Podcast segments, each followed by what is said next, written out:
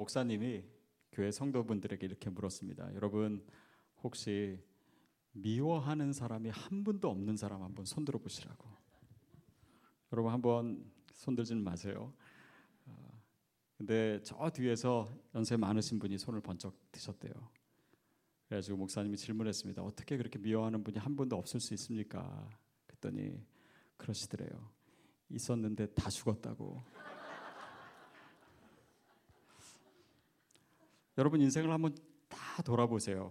혹시 어, 나랑 관계가 어려워진 분들, 어, 정말 이해할 수 없, 없고 수용하기가 어려운 분들, 그래서 그냥 애써 잊고는 살지만 그래도 미움이 남아 있는 분들, 아니면 어쩌면 어, 우리가 자주 대해야 되고 어쩌면 같이 살고도 있는데 어, 사랑하지 못하는 분들 있을 수 있습니다.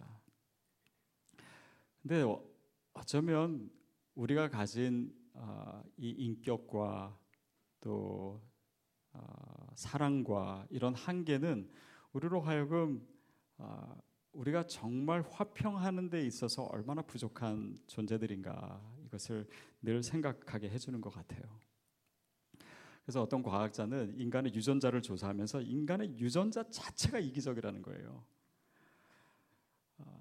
물론 하나님은요 우리를 선하게 창조하셨습니다. 또 서로 사랑하면서 살도록 만드셨어요. 근데 인간의 타락은 오늘 우리의 유전자뿐만 아니라 우리의 생각과 우리의 판단과 이 모든 것에서 사람을 이기적으로 만듭니다. 그러니까 다툼이 끊이질 않아요. 또 늘 그렇게 한계 속에서 살다 보니까 아, 내 마음에 상처도 남고 그 상처가 다른 사람을 오해하게 하고 그래서 또 좋은 관계를 이루면서 살게 하는데 우리 삶의 방해 요소도 계속 되고 있습니다. 또 치열하게 살아야 되고 어, 치열하게 살다 보니까 남들보다 더 높아지려고 하고 경쟁에서 이기려고 하고 어, 그렇게 해서 생긴 열등감이나 우월감 이런 것들이 관계를 갖는데 또 방해가 돼요. 어, 우월감을 가지고 있으면요 사과하지 않습니다. 그러니까 어, 어떤 분들은 일본이 사과하지 않는 이유는 어, 아직도 일본 사람들이 한국 사람에 대해서 가지고 있는 우월감 때문이다 이렇게 얘기하는 것도 들은 적이 있습니다. 어, 우리가 어, 화평케 되는 그런 관계를 갖고 또 주님 안에서 서로 사랑하는 데 있어서 방해되는 것들을 인간들은 많이 가지고 살고 있습니다. 우리 개인뿐 아니라 세상 자체에도요 화평의 원인이 없습니다. 왜냐하면 이 화평이라고 하는 것은 오직 하나님께만 그 근본이 있기 때문이에요. 복음 안에만 있기 때문입니다. 어, 워싱턴 D.C.에 가면 이 평화의 광장에 이 평화의 기념비들이 많이 서 있다고 합니다. 근데 그 평화의 기념비가 언제 생기냐면 전쟁이 끝났을 때, 희생자들이 생겼을 때, 그러니까 인간은 늘 미워하고 전쟁하고 서로 죽이고 그런 역사 속에서 다시금 이 평화의 필요성을 느낄 때 이 평화의 기념비가 세워지지 인간 자체에 이 평화의 근원이 있는 것도 아닌 것 같습니다. 또 많이들 평화를 얘기해요. 뭐 국제 평화도 얘기하고. 근데 이 어, 그런 이 평화를 유지하는 방법들을 보면은 어, 대부분 다 힘의 균형입니다. 경제적인 균형. 그래서 어쩔 수 없이 이 전쟁을 하지 못하도록 만드는 것이 이 국제 간의 평화지. 거기에 정말 사랑이 있고 거기에 정말 공동체가 있고 거기에 정말 화해가 있는가 우리의 삶 속에서 찾아보기가 쉽지 않습니다. 어, 말씀드렸듯이 이 화평의 근원은 인간에게 있는 것이 아니에요. 사람에게 있지 않습니다. 세상에 있지 않고 오직 하나님께 있어요. 그래서 이 화평케 하는 자의 복을 우리가 누리기 위해서는 이 화평의 근원이신 하나님과 우리와의 관계에서 먼저 화평이 이루어져야 됩니다. 예레미야서를 보면은 어, 이것이 무엇을 의미하는지를 우리로 하여금 조금 더 생각하게 해줘요. 그 당시에 거짓 선지자들은요, 이 유다가 지금 바벨론의 침공에서 어, 위험 가운데 있는데 어떻게 외쳤냐면 평강이 있을 거라고 걱정하지 말라고. 그러니까 이 거짓 평화를 얘기하고 있었습니다. 근데 실제로 이 반대로 예레미야는 어떻게 그들에게 외쳤냐면 아, 유다 백성이 바벨론의 포로가 될 거라고. 아, 그것은 이스라엘 백성의 평강이 아니었습니다. 근데 예레미야가 외쳤던 것은 뭐냐면 우리가 여호와께로 돌아가서 하나님과 화평하는 것이 먼저 이루어져야 된다라는 거예요. 유다가 바벨론의 포로가 되더라. 그것이 우리의 눈에는 평화로 보이지 않지만 화평으로 보이지 않지만 그런 것을 통해서라도 하나님과 먼저 화해해야 우리 삶에 진정한 샬롬이 올 수 있다라고 하는 것이었습니다. 여러분 우리가 원하는 평화가 무엇입니까? 우리가 원하는 화평이 무엇입니까? 그것에 대한 어, 성경적인 시각, 하나님의 시각을 가질 때 우리가 하나님과 먼저 화평할 때 우리 삶의 진정한 평화가 시작될 줄로 믿습니다. 우리가 믿는 복음은요 하나님과의 화해를 다루고 있습니다. 하나님과의 화해예요. 우리 개인의 어, 삶에 있어서 하나님과 화해했을 때, 하나님과의 관계가 제대로 됐을 때, 우리 삶에 하나님이 인도하시는 궤도에 올라가게 됩니다. 그러니까 주님과의 화해된 관계가 우리 삶의 소망이에요. 세상도 마찬가지입니다. 하나님과의 화해가 이루어져야 돼요. 그게 세상의 소망입니다. 복음이 세상의 소망이 되는 이유가 바로 거기에 있습니다. 자, 그런데 그러면 모든 성도가 하나님 복음을 알게 됐으니까 세상의 소망이 될 수 있는가? 이 화, 정말 주님과 화해된 그것을 통해서 세상의 소망이 되고 있는가를 봤을 때 사실 그렇지만 않습니다. 또 모든 교회가 정말 세상의 소망의 모습으로 서 있는가 복음을 가졌음에도 불구하고 그렇지 못한 경우들이 너무 많습니다. 그것은 왜 그러냐면 우리가 이 복음을 가지고 있지만 복음을 살아내지 않기 때문이에요. 복음이 우리의 삶에서 구체적으로 드러나고 있지 않기 때문입니다. 다시 말하면 크리스찬이 이 복음의 문화를 만들어내지 못하기 때문이에요. 세상은 우리 가운데 소망을 보기를 원해요. 정말 복음이 살아있는 주님의 메시지라고 하는 것을 깨닫기를 원합니다. 그러나 우리 삶을 통해서 그것이 보여지지 않을 때 우리 스스로 그 소망을 가리게 아, 되는 것입니다. 저희가 지금 일곱 번째 아, 복을 다루고 있어요. 근데 이 예수님 말씀하신 여덟 가지 팔복은 어떤 의미에서 보면 하나님 나라의 백성이 그 복음을 살아내는 모습입니다. 다시 말하면 크리스천의 문화예요. 복음을 살아내는 문화입니다. 그래서 하나하나를 생각해 보니까 아 저희 교회 시드 교회에 아, 이런 문화가 있으면 좋겠다라고 하는 것이 하나씩 하나씩 저는 보이는 것 같더라고요. 심령이 가난한 자는 복이 있다. 저는 어, 시드 교회의 아, 말하자면 이 영적인 리더십, 아, 리더들은 어떤 사람이 되면 좋겠는가 싶었을 때 바로 이 구절이 마음에 와닿아요. 심령이 가난한 자입니다. 다시 말하면 우리가 뭐 교회를 열심히 섬길 수도 있고 탁월하게 섬길 수도 있어요.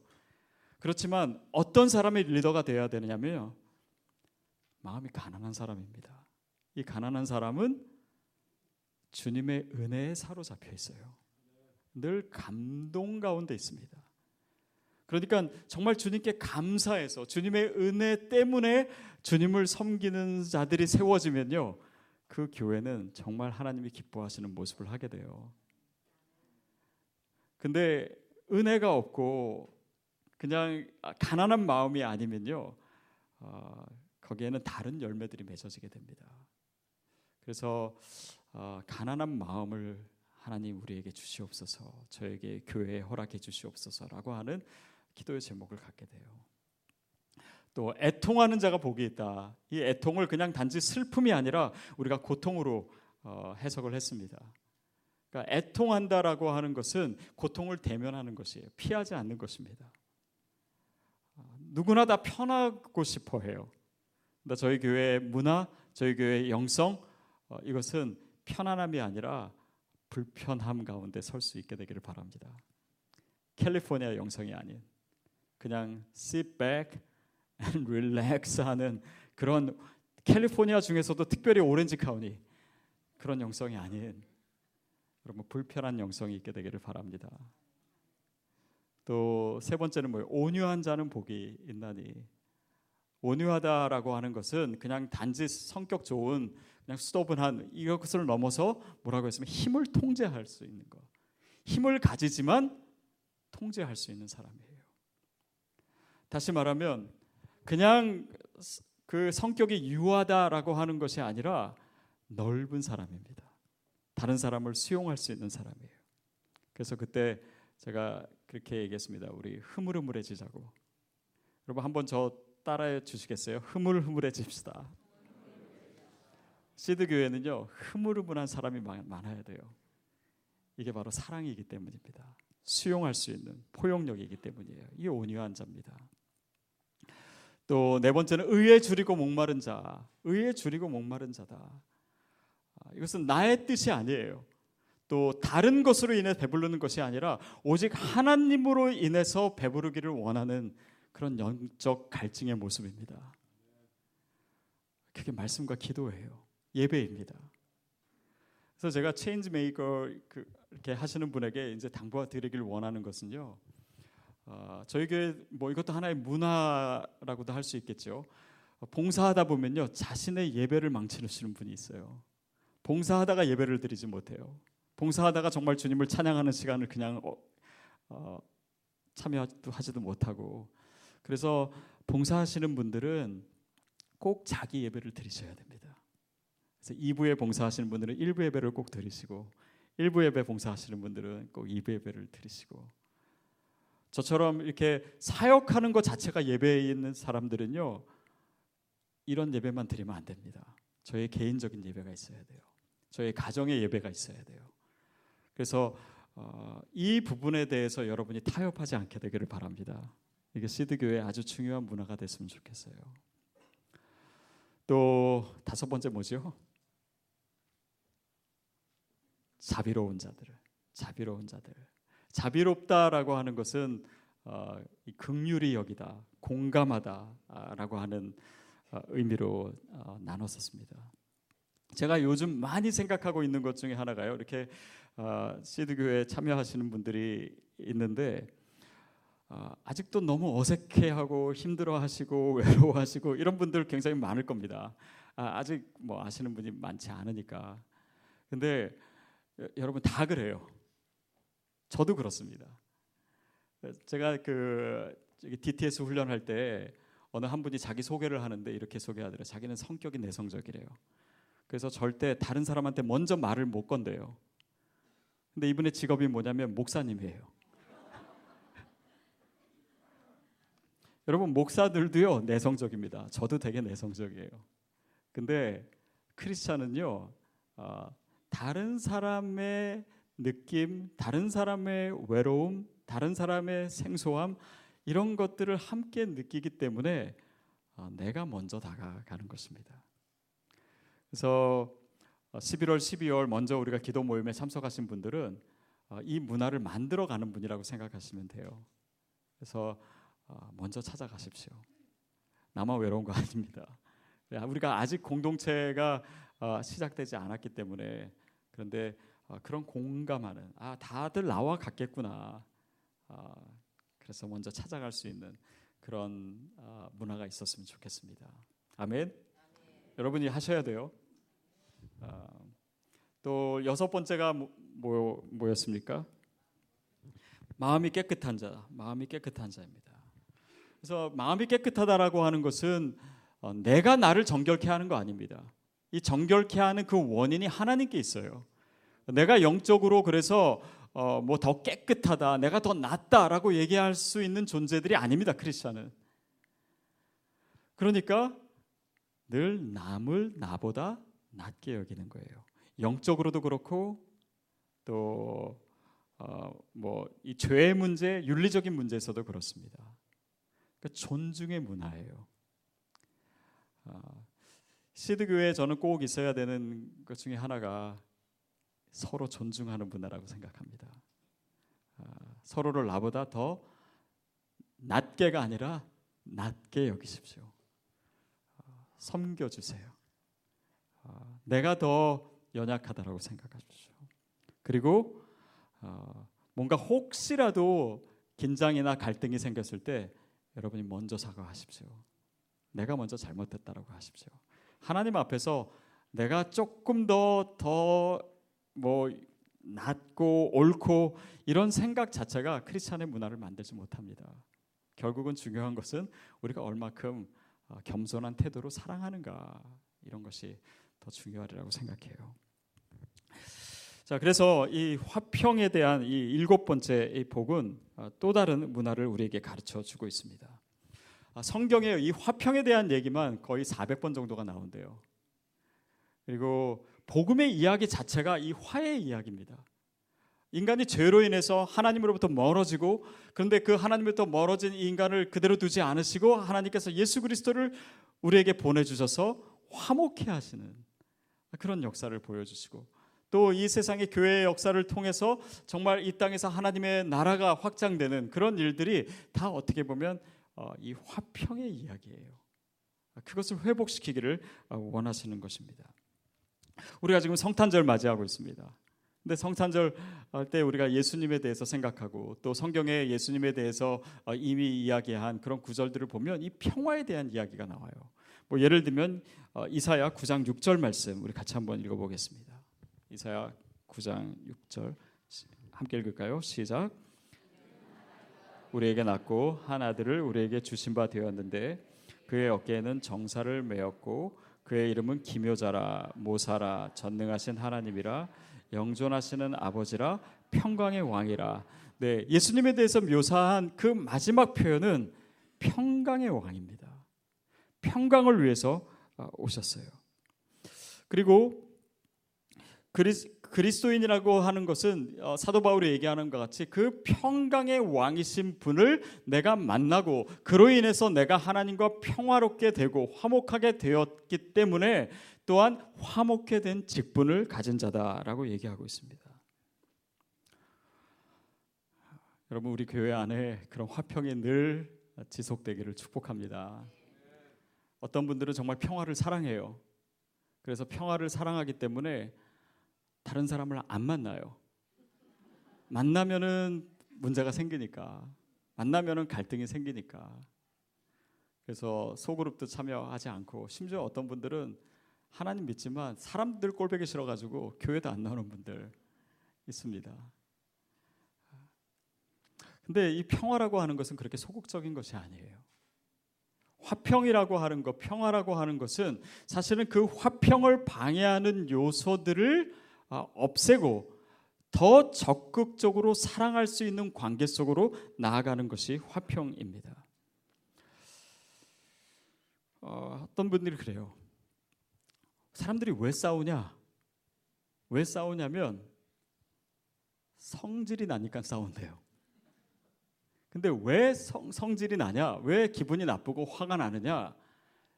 그 이유는 기대하기 때문이다. 라고 얘기하더라고요. 기대하기 때문이다. 사실 기대를 안 하면요 화날 화낼 일이 없습니다. 근데 누군가에게 대해서 내가 정말 아 저 사람이 혹시 아, 내가 이렇게 했으니까 잘해줄 것이다 생각했는데 그러지 않을 때 화가 나요. 아니면 아 혹시라도 저 사람이 내가 원하는 반응을 하지 않지 않을까라고 생각했는데 그대로 했을 때 또 화가 나요. 그러니까 이 기대라고 하는 것 자체는 늘 우리를 화나게 하는 거예요. 우리가 뭐 주님을 위해서 섬길 수도 있고 뭐 봉사할 수도 있습니다. 근데 그거는 보상을 기대할 수 있는 차원이 아니에요. 아까 심령이 가난한 자가 되어야 된다 뭐 이런 얘기도 나눴지만은 주님을 섬긴다라고 하는 것은 은혜 때문에 하나님이 나에게 주신 은혜 때문에 기쁨으로 감격으로 섬기는 것이지 어떤 보상을 원하고 섬기는 것이 아닙니다. 보상을 원할 때 이미 이 섬김의 의미가 사라져요. 저는 특별히 개척교회에 참여하신 여러분에게 이 말씀이 굉장히 필요한 말씀이 되리라고 생각합니다. 왜냐하면 교회가 개척되면요 처음에 열심히 섬기는 사람들이 있어요. 근데 나중에는요 이분들이 다 섭섭하다는 느낌을 갖는 분들이 많아집니다. 우리의 이 봉사와 이 헌신에 대해서 우리도 모르게 뭔가를 기대하는 마음이 생길 때 왜냐하면 이 진정으로 우리가 정말 주님을 왜 섬기는지 어떤 동기를 섬기는지 그것을 늘 점검하지 않으면 우리 안에 섭섭함이 생기는 거예요. 그래서 어, 저를 한번 따라해 보시겠어요? 여러분 본전 생각하지 맙시다. 본전 생각하지 맙시다. 요, 요 문화가 돼야 될 것 같아요. 이거. 야 주님 앞에 서, 서는데 무슨 본전 따질 게 뭐가 있겠습니까?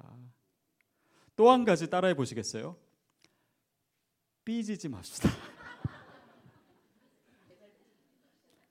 여러분 삐치지 마. 삐치다 삐지다 이게 뭐가 뭐가 맞게요? 네, 그 의미상으로 따지면 삐치다가 마, 맞습니다. 삐지다라는 말도 있는데 이거는 경상북도랑 강원도 사투리래요. 어, 뭐 어쨌든 어, 교회 안에서 삐지는 것이 없어야 됩니다. 삐지는 것도요 다 기대하는 데서 와요. 섭섭하기 때문입니다.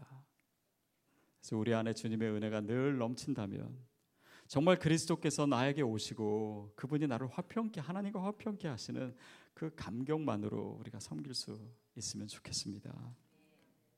결국은 그냥 뭐 삐지지 말자, 뭐 본전 생각하지 말자, 어떤 이런 것들은 그 우리 일상에서 생각할 수 있는 것인데 결국은 궁극적으로 화평이라고 하는 것은 우리가 하나님의 본성인 사랑에 참여하는 것입니다. 그게 적극적인 화평이에요. 그러지 못하면요, 인간은 늘 갈등 가운데 있게 됩니다. 교단별로도요, 신학이 다 신학이 다 달라요. 그래서 예를 들면 성령 세례라고 하는 것도 뭐 그 이런 개혁주의나 장로교에서는 아, 그것은 예수를 믿을 때 아, 이례적인 사건으로 성령이 우리에게 임해서 우리가 예수를 믿게 되는 것이다 이렇게 생각해요. 근데 뭐 감리교나 또 오순절 교단에서는 어떻게 생각해요? 성령 세례는 예수를 믿은 다음에 어, 2차적으로 어떤 능력을 받기 위해서 우리에게 주어지는 거라고 어, 얘기하면서 서로 싸워요. 근데 저는 그렇게 생각합니다. 성령 세례를 받은 것의 증거는 그런 문제로 싸우지 않는 것이에요. 여러분 우리가 뭐 신학적으로도 뭐 잘 알 수도 있고 또 덜 알 수도 있고 뭐 다를 수도 있고 뭐 그래요. 근데 더 중요한 것은 사실 그런 것이 아니에요. 고린도 교회에 보면 거기에는 성경적인 지식이 많은 사람들이 많았습니다. 그것도 그럴 것이 당대 최고의 성경 교사인 아볼로가 가르쳤어요. 그러니까 그 밑에서 배운 사람들은 지적으로도 굉장히 아마 어, 내가 많이 안다라고 생각했을 거예요. 또 고린도 교회는 은사가 많은 사람들이 있었습니다. 그러니까 거기에 뭐 예언의 은사가 있고 치유의 은사가 있고 은사가 많았어요. 그래서 이 은사를 가진 사람이 더 훌륭하고 저 은사를 가진 사람들은 더 열등. 뭐 이런 논란들이 굉장히 많았습니다. 사도 바울이 뭐라고 했어요? 그런 많은 은사도 중요하지만 너희는 최고의 은사를 구해야 된다. 그것이 뭐지요? 사랑의 은사예요. 그러니까 그리스도 안에서 장성한 사람, 그리스도 안에서 성장한 사람은 무언가를 더 많이 알거나 내가 옳고 너는 틀리다고 주장하거나 어떤 은사를 가진 그런 차원을 넘어서서 사랑하는 사람입니다. 그 사람이 그 공동체를 화평하게 만들기 때문이에요. 다시 한번 하겠습니다. 우리 흐물흐물해집시다. 그게 사랑하는 거예요. 왜냐하면 사랑하지 않으면요, 그 사람이 질려고 하지 않습니다. 사랑하지 않으면요, 공동체가 그래서 깨지는 거예요. 근데 사랑을 하면요, 내가 질 수 있는 마음의 힘이 생겨요. 몇 년 전에 한동대 김영길 장로님 은퇴하시면서 그 학교에 논란이 있었습니다. 많은 오해들이 있더라고요. 아 그렇게 선하고 정말 학교를 사랑하고 하나님의 사람에게도 이런 어려움이 있을 수 있구나 그런 생각했는데 그분이 마지막 이렇게 고별 설교를 하시면서 계속 우시면서 하시는 얘기가 미안합니다. 미안합니다. 제가 보기에는 그분이 잘못한 게 하나도 없는데 시종 일관 수십 번 미안합니다. 제가 잘못했습니다. 그러시더라고요. 왜 그러셨을까요?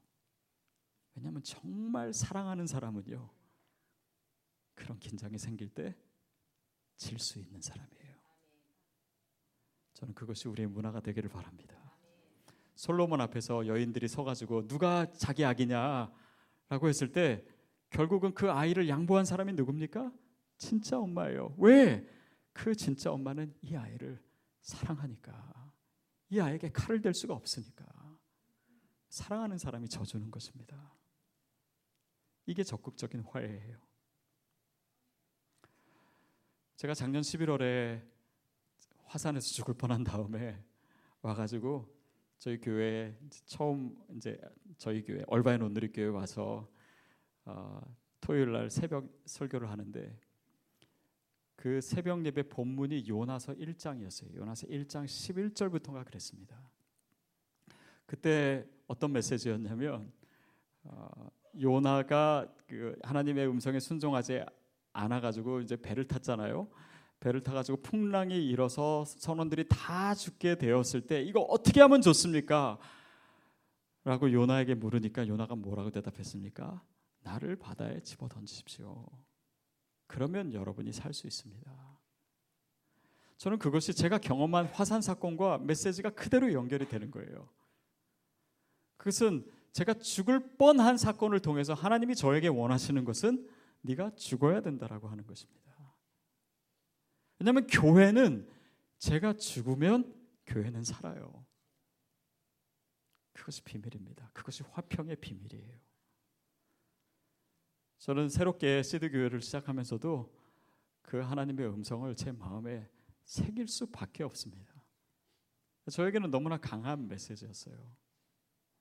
여러분 저랑 싸우시면 여러분이 이기실 겁니다.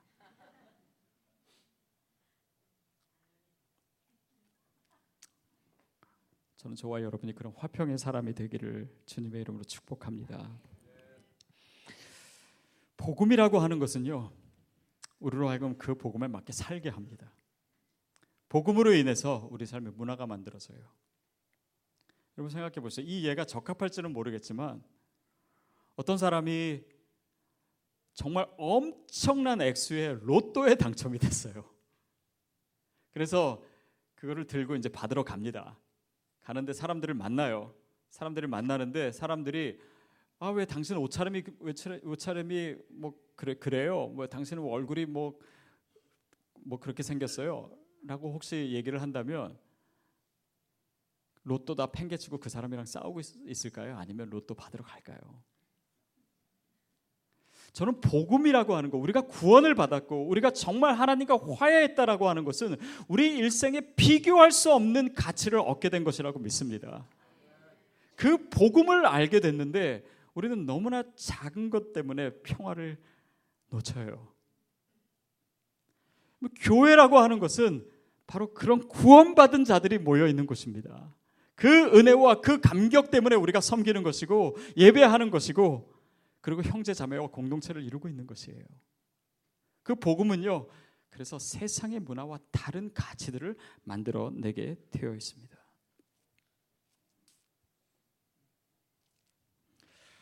세상에 평화가 없습니다. 세상에 평화의 근거가 없기 때문이에요. 그러나 크리스마스를 맞이하는 저와 여러분에게는 이미 하나님과 화해됨으로 인해 생긴 우리 안에 평화가 있는 줄로 믿습니다. 그렇다면 여러분 우리 교회가 그것을 살아내야 됩니다. 성도가 이 화평을 살아내야 돼요. 그것이 화평이 없는 세상 가운데 소망인 줄로 믿습니다. 시드 교회가 그런 교회 되기를 주님의 이름으로 축복합니다. 같이 기도하겠습니다.